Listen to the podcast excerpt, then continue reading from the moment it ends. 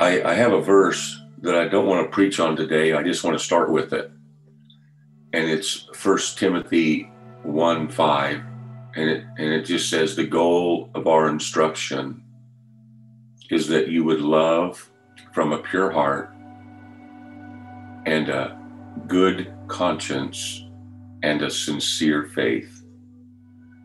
And so what we've been talking about the last couple of weeks is, how do we reconcile how we believe compared to what the Bible says, right? Because I was raised in a culture where doctors, medicine, clinics are all a blessing of God. And when I read what Jesus said we're supposed to be doing, he never said go to a doctor, a clinic, or take a pill. Jesus just said, I want you to heal the sick. I want you to cleanse the lepers. I want you to raise the dead. I want you to get rid of their demons. I give you authority. I give you my power. And so I've been wrestling with that, okay? I've been wrestling with the authentic call that God has on all of his children to replicate his life and ministry, because that's what being a Christian's all about. We're supposed to be replicating the life and ministry of Jesus. If Jesus is the exact representation of the Father, then if we're the body of Christ, we should be the exact representation of Jesus. Can you guys all agree with that?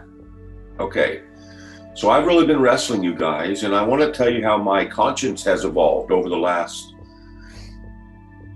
basically the last 18 months, because 18 months ago, it's roughly 18 months ago, the Lord told me not to seek medical help for my hip.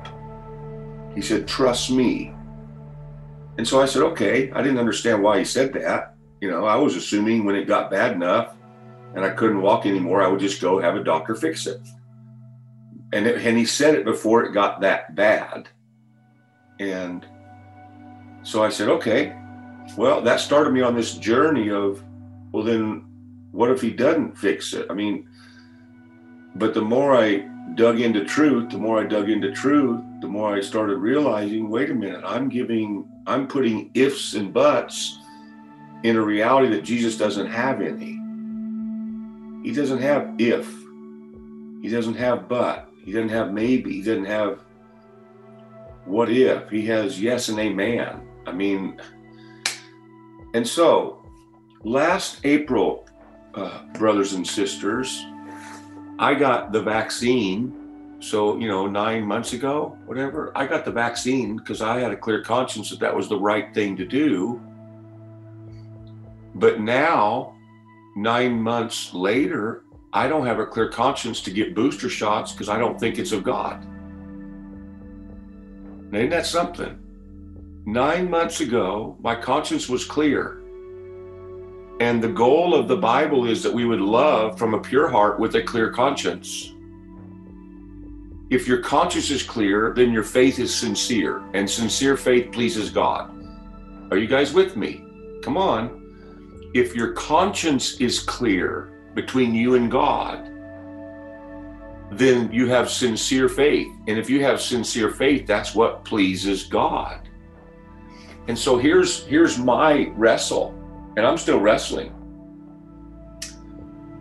What was okay for me last April is no longer okay for me because I keep digging in truth. And the more deeper you go into truth, it changes what your conscience being clear looks like.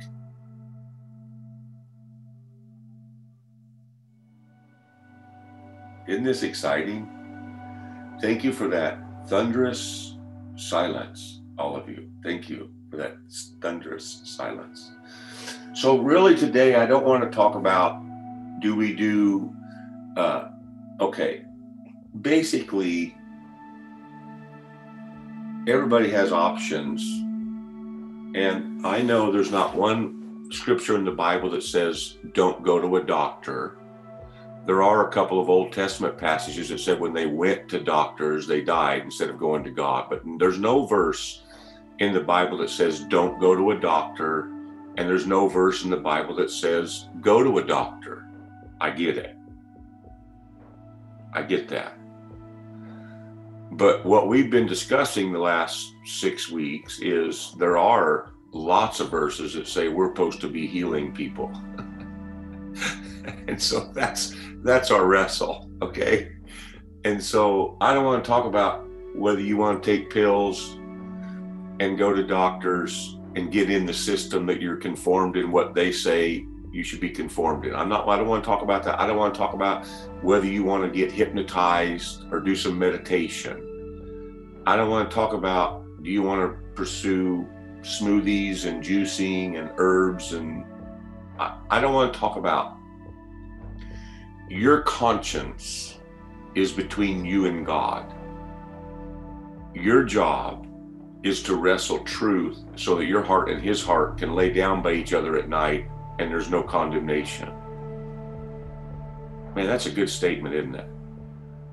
I just feel like I heard from the Lord on that. Your job as a believer, as a Christian, is to wrestle truth so that your heart and his heart can lay down at night and you have no condemnation and you sleep well. That's your job as a Christian, okay? My job as what this Papa, whatever I am, I don't know what I am, but my job is to provoke you and make it impossible for you to ignore truth. That's my job. My job is to make short-term enemies that turn into lifelong friends. That's my job. Are you guys with me? My job, my calling in itself is offensive, because when God called me to wake up the church, well, he wouldn't have called me unless you were asleep. You get it? So my calling in itself is offensive, but God knew what needed to take place, and I'm still doing it because he told me, and life's in the voice.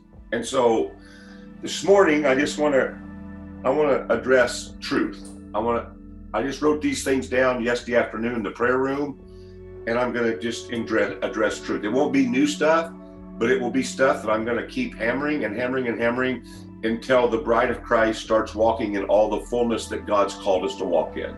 Okay?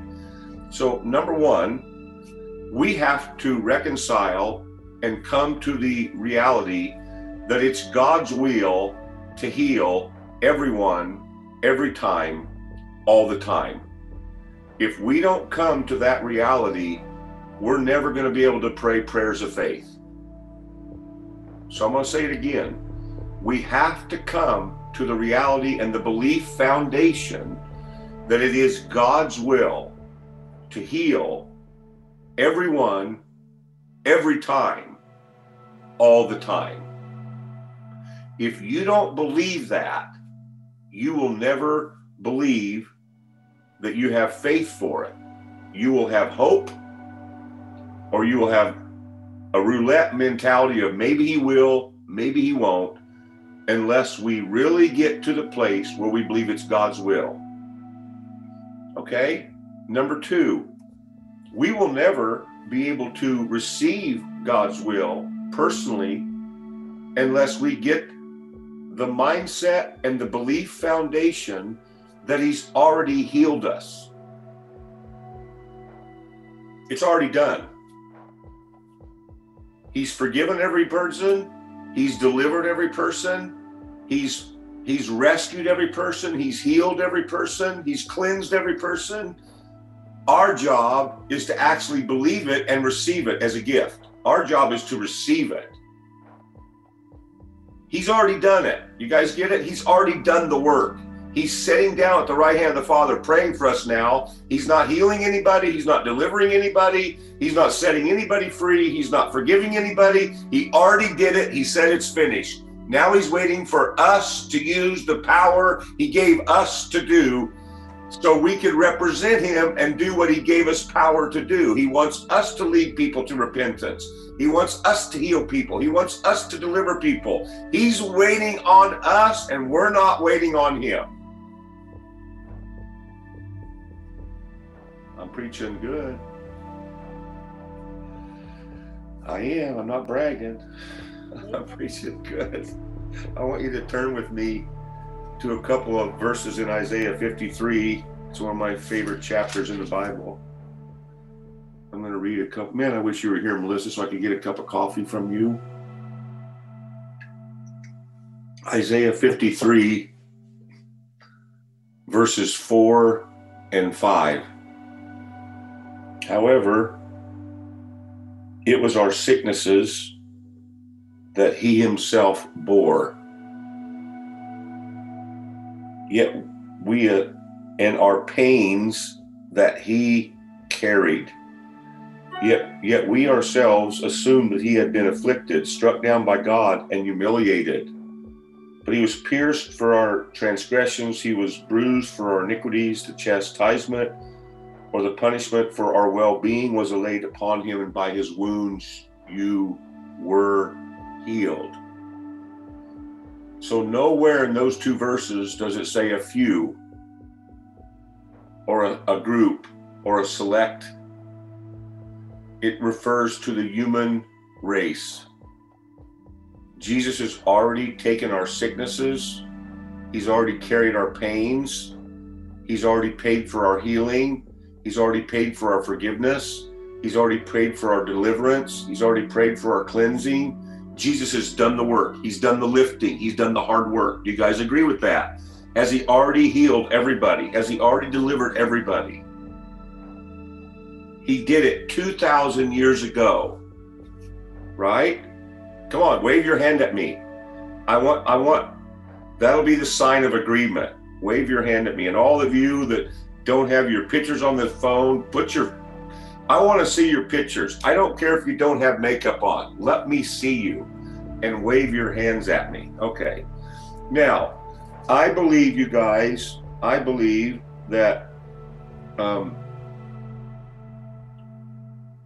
that the only way we're going to be able to receive what God has already done and what God's will is, that the only way we're going to be able to receive it is if we have the same kind of faith that Abraham had.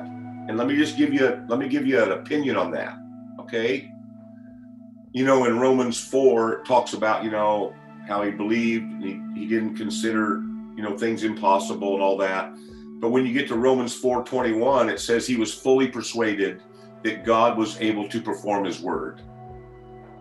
Okay, we've got to get to the place where we are fully persuaded that whatever God's word says, he wants to and will do it if we believe and don't doubt. We've got to get, not God. God's done all of his part. We, as his sons and daughters, as his body, as his bride, right? We have to get to the place where we are fully persuaded, 100% persuaded, that God can, will, and wants to do whatever his word says. Now, can I get an amen on that? That's on us. That's not on God. He wants us to be fully persuaded. Come on, you guys. So my opinion, you guys, on the Bible is that the Bible is the commentary on the Bible. Would you guys agree with that? I know there's lots of commentaries, right? There's lots of commentaries, but my favorite commentary on the Bible is the Bible. And if you want to know the commentary on Isaiah 53, 4 and 5, it's Matthew 8, 16 and 17. And so let's turn there and look at Matthew 8, 16 and 17. Okay, you guys ready for this? Now when evening came, they brought to him many who were demon-possessed, and he cast out the spirits with a word. Isn't that interesting? Don't you wish you knew the word? Is anybody like me, you wish you knew that secret word? I don't think it's a secret word. I just think if you believe you have the power and the anointing, any word will do. You could say scram. You could say beat it, take a hike, go, whatever. I just think the word's not important. What's important is, are you fully persuaded you have the anointing to do what God says you're supposed to do? That's the point, okay? And so he cast out the spirits with the word and healed all who were ill, who healed and healed all who were ill, all who were ill. Now, you know, the word all in Greek is that little word P-A-S, pas. And you know what it means? All. I'm just trying to build a case that it's God's will to always heal. It's God's will to always heal every time, everyone, all the time. It's never not his will. That's why he always heals all. All. You say, well, damn, if this person didn't get healed. I'm not talking about what happens. I'm talking about what God's will is. We've got to be fully persuaded what God's will is if we're going to have faith.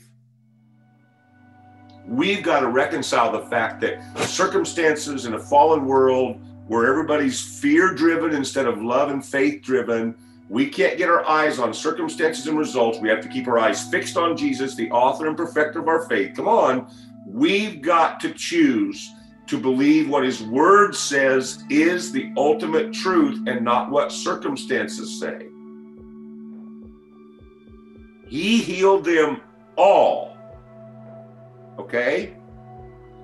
And then this happened so that what was spoken through Isaiah the prophet would be fulfilled. Isn't that awesome? This is the commentary on Isaiah 53, 4 and 5. He himself took our illnesses and carried away our diseases. You guys hear that? So does Jesus need to heal anybody today? Nope, he already did it.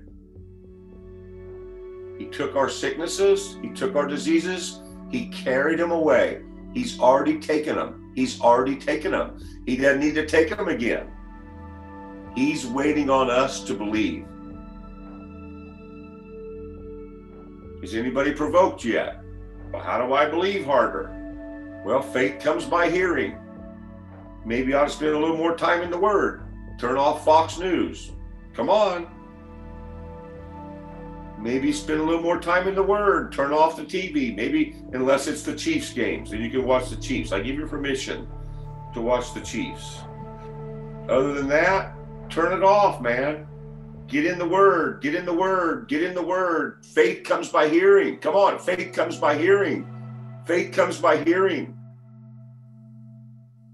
So you know, I was raised where we anointed people with oil, and there was always a tag on the end of every prayer. And Lord, if it's your will. Lord, if it's your will.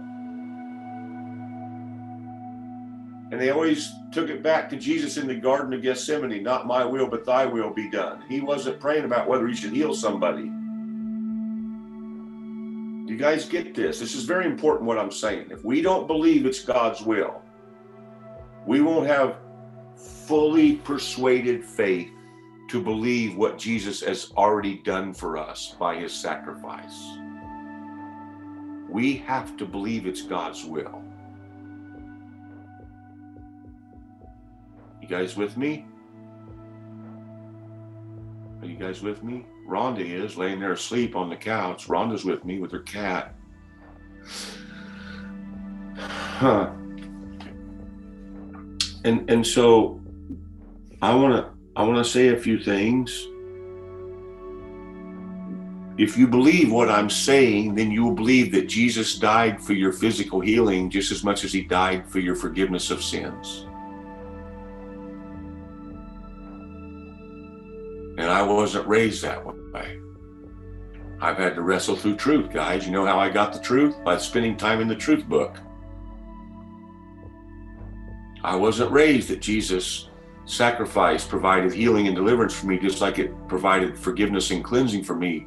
It's all in the atonement. We can't separate his sacrifice and say, well, this part was just spiritual and this part was maybe someday in the next life.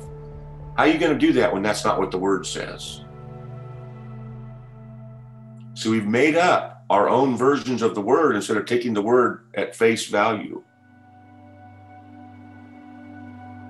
Christ's sacrifice carries our sicknesses, carries our pain, carries our disease, forgives our sins, cleanses our nature, and heals us. That's his sacrifice. Come on, I want you to hear this. The reason why I'm doing this over and over again is because the majority of you are Nazarenes like me. We didn't hear this growing up. We heard maybe he will, maybe he won't. And it wasn't faith, you guys. It was Russian roulette. It was chance. It was hope. But it wasn't built on an assurance and a foundation. Come on, you guys. It wasn't built on the foundation that this is God's will every time, and he's already done it. He's already healed us.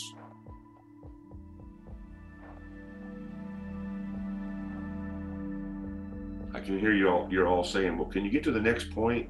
Well, I don't even know if there should be a next point. You know, there's a word in the New Testament called sozo, right? Sozo, sozo. It's like the D's silent. It's spelled sozo, but I think it's pronounced sozo. Okay. Anyway, it's used 300 and some times. I'm not sure the exact count. And it's the word. The English translation is save or saved, right? And you know, and every time that that word is used, it's not referring to just forgiveness of sins. That word sozo or saved or saving or save, it always refers to a rescue morally, a rescue physically, a safe harbor, keeping one preserved once they're rescued from everything that sin has caused to go wrong. And so the word sozo or the word save always includes forgiveness, cleansing, deliverance, healing. It even includes prosperity. Did you know God wants us to prosper? Now, you say, well, what does that mean? He wants us to have the ability to help others and not just wants us to be able to help others. Can I get a wave on the hand on that one? Can somebody just agree with me? He doesn't want us groping by in survival mode. You know what's really sparked this thought for me this morning that hit me yesterday like a brick, guys? Because I preached all this 1,000 times, okay? But you know what hit me? Most churches I've been to over the last 14 years, I got to counting up. I've actually been in about 1,370 meetings. Okay, so I have a little experience. I have a little experience. Most of the meetings where I go, at least 80% of the congregations are battling some kind of sickness or disease. 80%. Are you guys with me? 80% of the hundreds of thousands of people that I've preached the gospel to are battling some kind of sickness or disease. 80%. Now, does that sound like a people that believe Jesus has healed them all? No. It sounds like a people that are hoping he will heal them. Now, I'm not trying to be rude. Come on, you guys. What if I went to a church and instead of it being 80% of the people are sick, what if 80% of the people were murdering people on a regular basis? What would I think? Like, are you guys even saved? Or like, if 80% of the congregation were all sleeping and having sex with their neighbors' wives or husbands. And I would look at it and say, wait a minute, this isn't Christianity. Well, why do we assume that it wouldn't be Christianity if 80% of the crowd are murderers or adulterers, but we accept it as normal that 80% of the body of Christ is sick and diseased?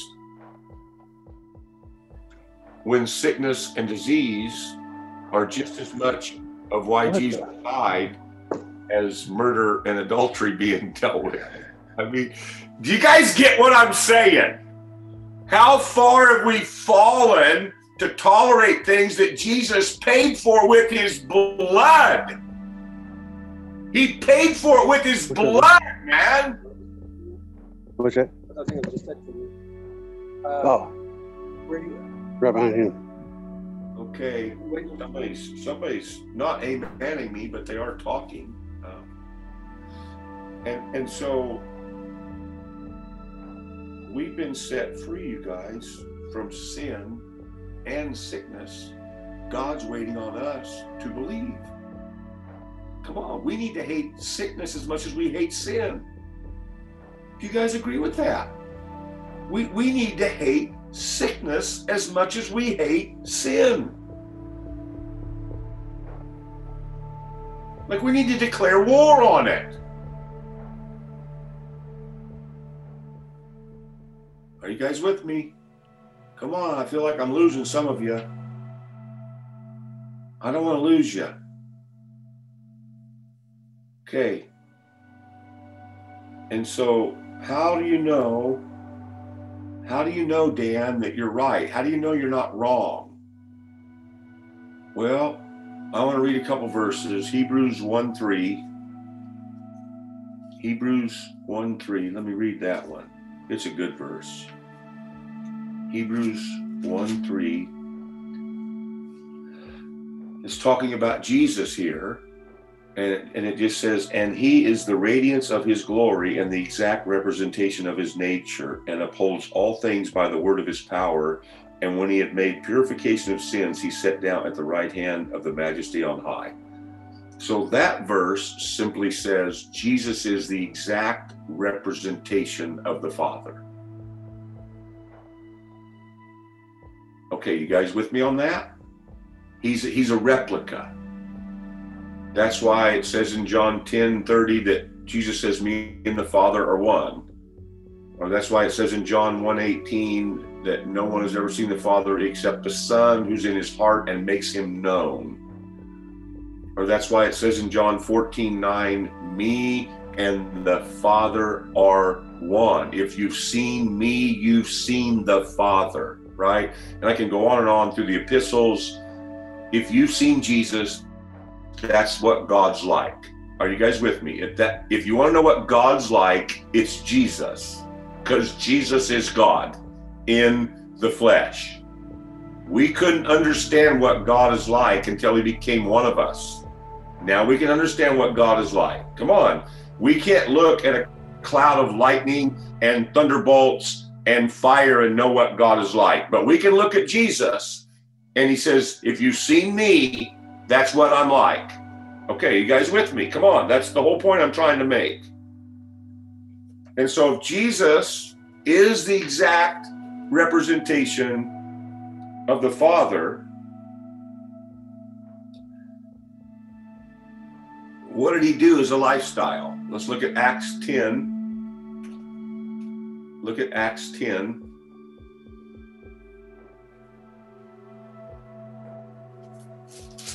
Verse 38. It's one of my favorite go-to verses. You ready? You know of Jesus of Nazareth, how God anointed him with the Holy Spirit and with power.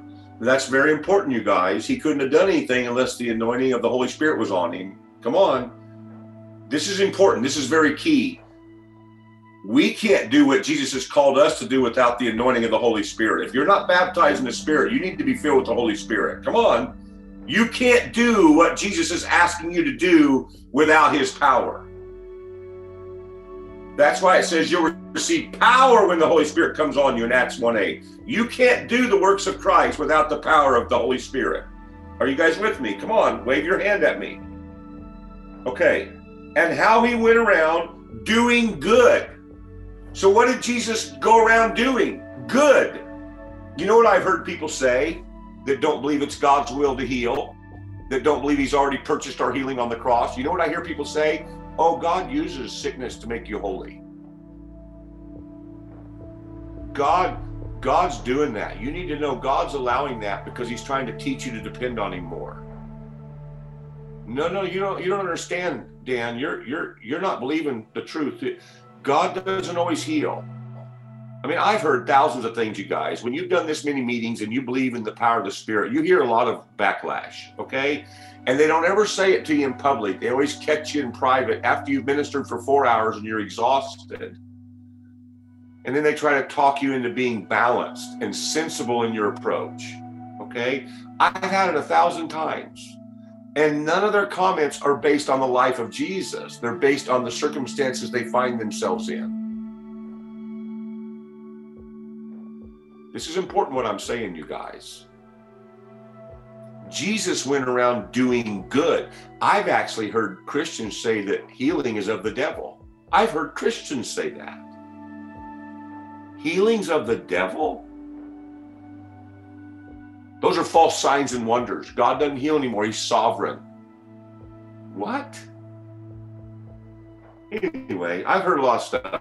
Okay, guys, so I've got a little fire in my belly right now. I'm not mad at anybody on this Zoom call. You guys are actually the brave ones that are willing to get on the Zoom call with me now, which is makes me think either we're all deceived or we're all on the right track. Amen? And I'm going to choose B. I think we're all on the right track.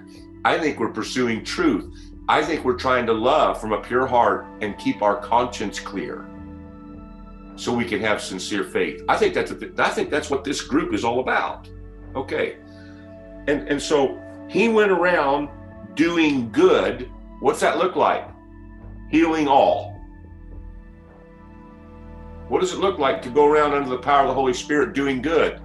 Healing all. Healing all.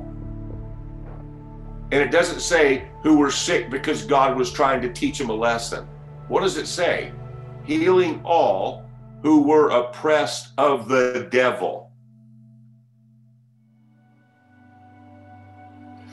Is this so simple it's hard? Is this so simple that it's hard? Why would he go around doing good, healing everybody who the devil was messing with? Well, the answer is because God was with him. Now, do you guys believe God's with you? How many of you believe you're the temple of the Holy Spirit?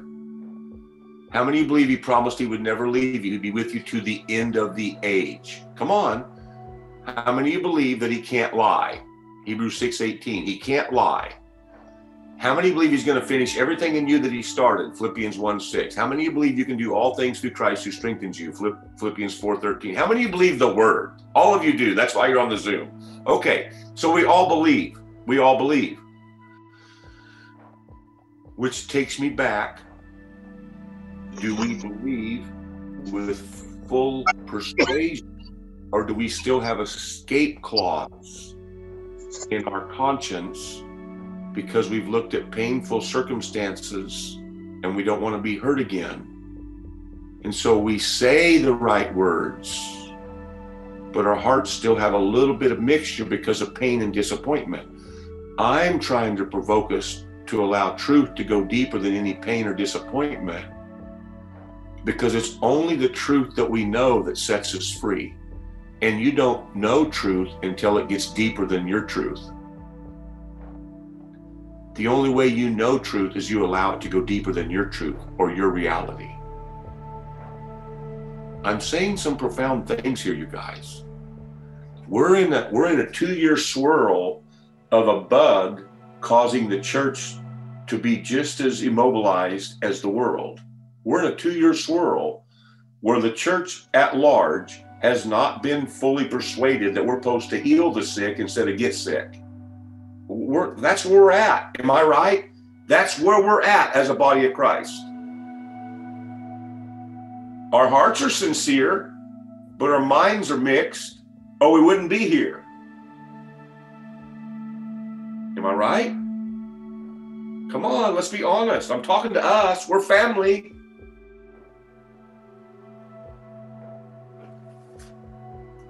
And so 2 Peter 3:9 is an interesting verse. You guys know that verse. It says it's God's will that none should perish,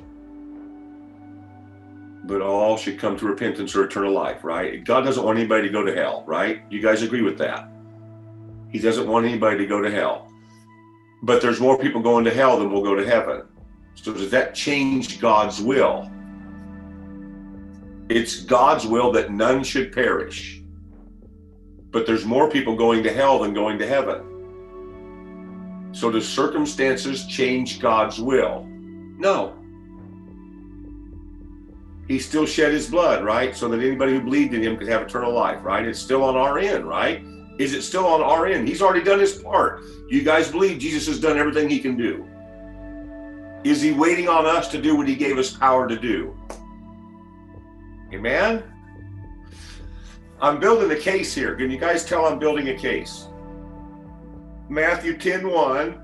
You guys know it's one of my go-to verses. Jesus called his 12 disciples to him, and he gave them power and authority over every demon and to heal every sickness and every disease.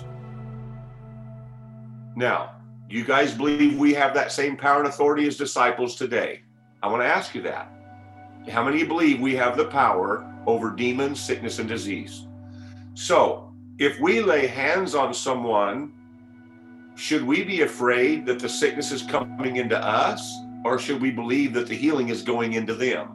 Can it go both ways at the same time? It all comes down to what we believe, you guys. As a man thinketh in his heart, so he is, right?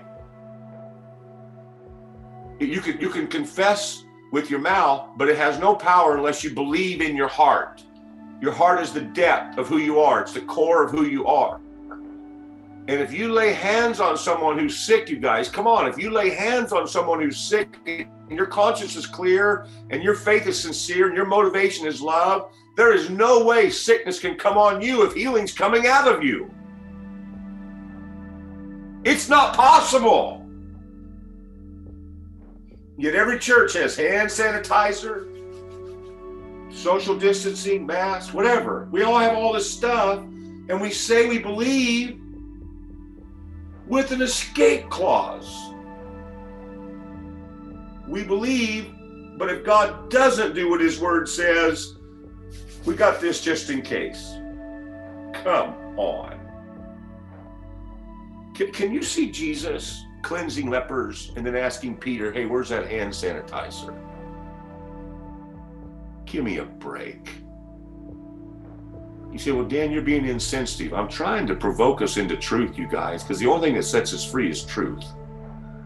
And it's truth that leads to truth that leads to truth, because it's faith that leads to faith that leads to faith, and it's glory that leads to glory that leads to glory.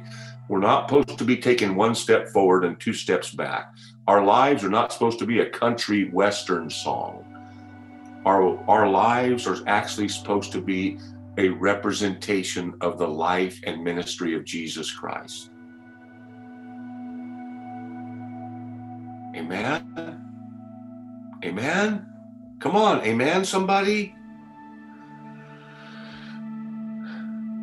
So Matthew 7 says, as you go, preach saying the kingdom is at hand, right? And then it says, heal the sick, raise the dead, cast out demons, cleanse the lepers, freely you've received, freely give. That's Matthew 10:7 and 8.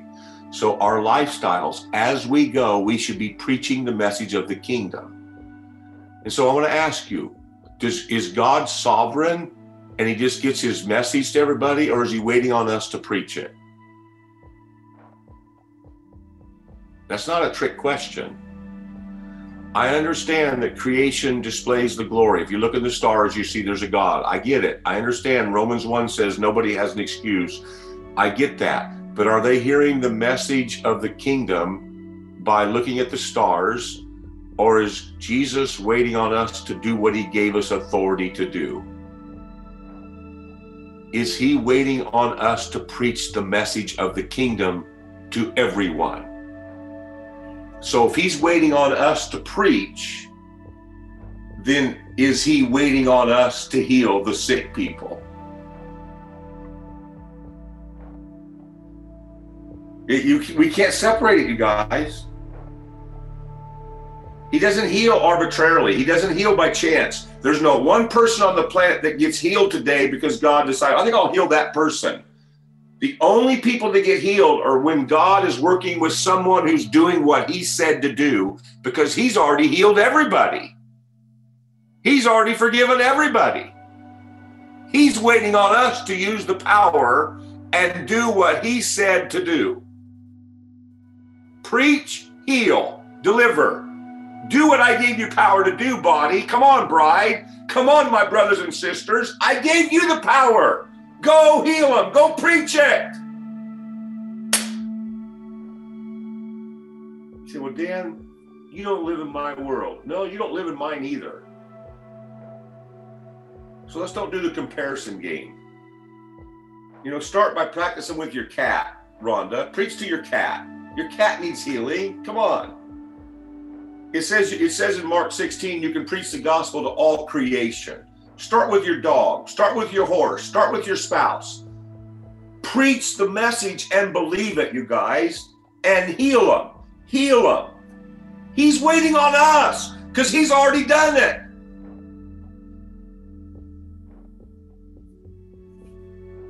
Amen. Amen. Amen. I'm not yelling. Am I yelling? This is ridiculous. I don't want to yell. The point I'm making is he needs us to preach the message, but he also needs us to heal the sick because he's already done it. He's waiting on us to do our part now. And if we don't believe he's already done it, and if we don't believe it's his will, we're not going to do it. Is this message coming around full circle? Can you tell? Is it coming around? You know, we all love this verse, you guys, in Ephesians 3:20. God's able to do exceedingly abundantly above all that we can ask or imagine. We love that verse, right? But most people stop there. And if you stop there, he does nothing. You have to finish the verse, which says, according to the power that's at work within you. God can't do anything unless you believe and cooperate with him and let it flow from you. The power's in you. It's not in some far-off, lofty heaven waiting to be dumped on us from the heavenlies. The power's been put in every believer's spirit man. The power that raised Jesus from the dead is inside of all of us, waiting on us to believe it enough to release it into the lives of those around us that need healing and deliverance and forgiveness. Can I get an amen on that, you guys? Come on. I know it's a broken record. But until we're doing it, I've got to keep saying it. Then we have the pushback, right? Where the circumstance, the person doesn't get healed, the person gets mad, the person talks about you. And so then you have to resist the devil. You guys believe that? You have to resist the devil. James 4:7. Nobody's going to resist the devil for you. You have to resist the devil. You have to resist the devil. Come on, you guys. Remember I told you last week, I got COVID. Well, COVID tried to get me. Remember I told you the story that my wife had it, and then I prayed for Wes Adams. He coughed on me for an hour. And then the next day I started feeling my sore throat, my congestion, my headache, my achy. And all day Friday, all day Saturday, all day Monday, I rebuked it. I didn't call it COVID. I didn't call it a virus. I called it a demon. I pled the blood. I rebuked it. I cast it out. For 3 days, I stood in faith. I didn't accept it, you guys. Listen to me. I didn't accept it. And Monday night, a week ago, not last night, but a week ago, I went to preach at this POH meeting for 40 people where I'm leading them through the same stuff I'm teaching you today. And about 6:15, we were praying, and I felt it leave my body instantly. All headache, all sore throat, all pain, all achiness, instantly left. Haven't had it. The whole time, those 3 days, my wife said, take a test, take a test, take a test. I'm not taking a test. I don't have nothing. I'm resisting. Well, you're going to be a super spreader. No, I'm not. I don't have anything. I have the blood of Jesus. Well, you can't go preach. You're going to go preach. I'm not going to spread anything. I don't have sickness. My wife of nearly 50 years, man, come on. You need a test. You need a test. I don't need a test. I need the blood. You guys, I'm not putting my head in the sand. I'm trying to believe the word. I'm not preaching this to you guys because I don't have issues. I'm preaching this because I believe somebody's got to believe it. Somebody's got to believe this. Come on, man. And so the last week, I had nothing. I got nothing, man. Why? I stood against it in faith. I resisted the devil. Jesus doesn't have to resist the devil. He already kicked his butt. He already won. Did you guys know he already defeated him? Come on. Colossians 2:14 and 15. Colossians 2:14 and 15. Jesus went to hell, disarmed all the principalities of evil, stripped them naked, made a public spectacle out of them, took all of our sins that we'll ever commit, nailed them to the cross, disarming them of any power, any authority. Satan has no power. He has no authority. Jesus has already defeated him. And when he comes at you, you know, since he has no power, he has no power and authority, you know, all he has is accusations that if you agree with, turn to deception. That's all he has to work with, is his accusing mouth, that if you listen to it and don't resist it, it'll get you deceived and you'll buy into a gospel with no power. And you have to resist the devil. You do. Nobody can resist him for you. Quit calling people. Stand your ground. Plead the blood. Come on, man. It's a fight. How many of you know we're in a fight? Like we're in a battle.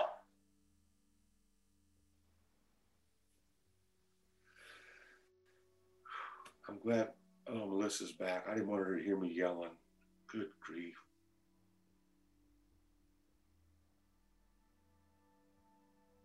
So what does it look like, guys, to live what I'm trying to preach? What does it look like? It looks like Peter and John at the gate beautiful. We don't have what you think we have, but what we have, we give you in the name of Jesus. Let me have your hand. And they grab a guy and they yank him up from a 40-year paralysis, and they don't pray, they heal, because they actually believe it's God's will every time, and he's already done it. And all they need to do is believe in his name. That's what it looks like. And we're never going to have those stories unless we take those risks. And I guess that's where the rubber meets the road, isn't it? Because we don't want to offend anybody. We don't want to look crazy. We don't want people to talk about us. But if love is your motivation, who cares what they say about you? Why do you think Jesus told us to heal people? It's not because he hates them. It's because he loves them. He said, yeah, but we're all going to die. Well, what's the point? Wouldn't you rather die out of pain than in pain? I mean, what? Yes, all physical healing is temporary. I don't have an argument there. But Jesus loved people enough that he liked to heal them temporarily. Come on. I want to be like Jesus. Who wants to be like Jesus on this Zoom? Who wants to be like Jesus?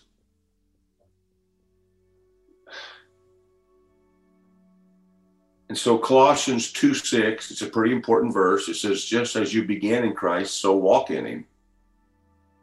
What does that mean? How did you become a Christian? You received it by faith, right? You received the grace by faith. Well, then how do you get healed? The same way you received him as Savior, you receive him as healer. You receive the gift by faith. You receive the grace by faith. Colossians 2:6 says, just as you began in Christ, so walk in him. How do you get delivered? How do you get inner healing? How do you get healed? How do you get prospering? Come on. How do you receive all the benefits of his sacrifice? The same way you received him. By faith in his grace. You don't have to work hard. He's already done the heavy lifting. He just wants us to take him at his word and believe him. Is this good preaching, you guys? Are you guys happy I'm preaching this? Some of you are like staring at me.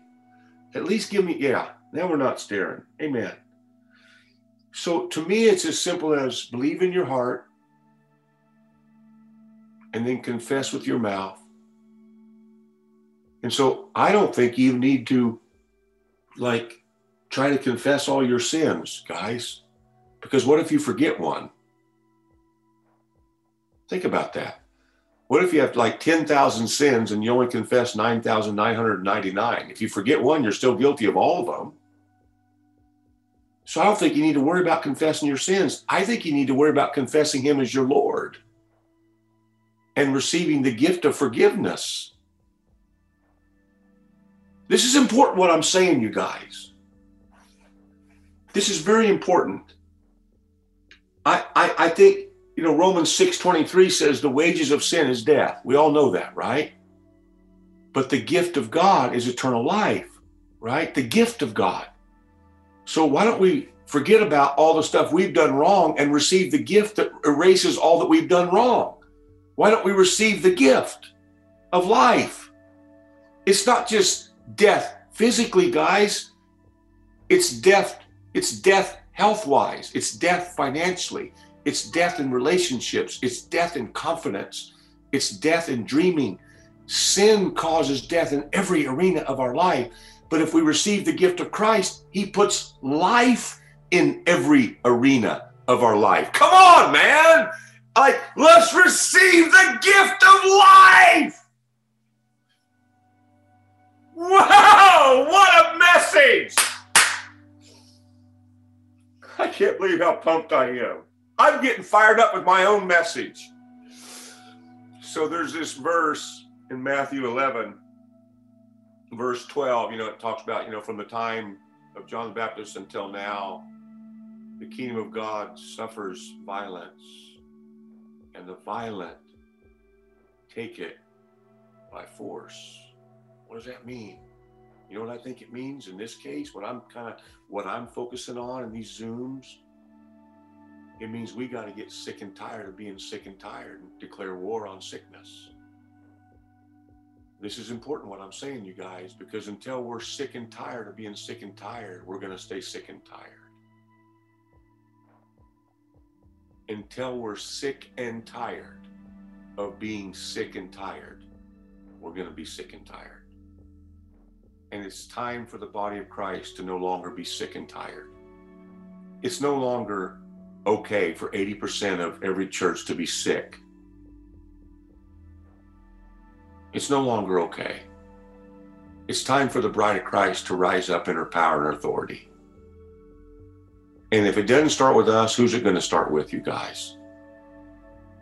If it's not going to start with us, who's it going to start with? Who else is telling you what I'm telling you? Come on, man. I'm trying to get us to be like Jesus. I'm not trying to get us to fit in and get accepted by men. If we're accepted by Jesus, the right men will accept us. You guys get this? We need to start being angry at sickness just as much as we're angry at sin. Because they're all from the devil. And that's why Jesus went around doing good. And he's waiting on a bunch of Christians to go around doing good, healing everybody who's oppressed of the devil, because God's with us and he said he would never leave us. And I think that's a good message. I think you ought to take that one, Melissa, and put that one on the Becoming Love library. Can I ask you all to consider something? I said we're gonna have a time of prayer, so just relax. Let me give you one more verse. I feel like I'm supposed to give you one more verse. It's 1 John 2:2. The Lord just highlighted it. It just talks about he's the propitiation for our sins, but not ours only, but for the sins of the whole world. What does that mean? He's already forgiven us. His verdict is mercy. Mercy triumphs over judgment. Come on. I am fully aware that if the book of Revelation is true, which I believe it is, that when Jesus comes back here shortly, in a few short years, he's going to kill maybe up to 7 billion people that refuse to accept his gift of life. Did you guys hear that? Jesus himself is going to kill 3/4 of the human race because they refuse to accept his gift of life, and he has to destroy sin once for all. But until then, he's forgiven all of us. Now's the time of mercy. Now's the time of grace. That's why we need to be healing like we've never done before, so people will want to know, well, who healed me? Well, it was the power of Jesus who gave his life for you, and he wants your life. And now's the time. Now's the time. Amen? Amen. Lord, we've got to go from glory to glory. We do. It's time. It's time for us to walk in the fullness of what you designed us for. This is your idea, Jesus. This is your plan. This is your dream. And so, Father, I pray an impartation of tenacity. I pray an impartation of persevering faith and love, that we will never understand the word quit ever again. We will never get offended at circumstances and life ever again. We will grab a hold of you, Jesus, and we will not let go until we see you return. And so I pray that impartation of tenacity, of persevering love, that we will never leave the wrestle of truth, and we'll go from glory to glory to glory to glory to glory. Lord, give us courage to command sickness and demons to leave. Give us courage to do it the way you said it. And we'll receive the gift so we can freely give it. In Jesus' name, amen.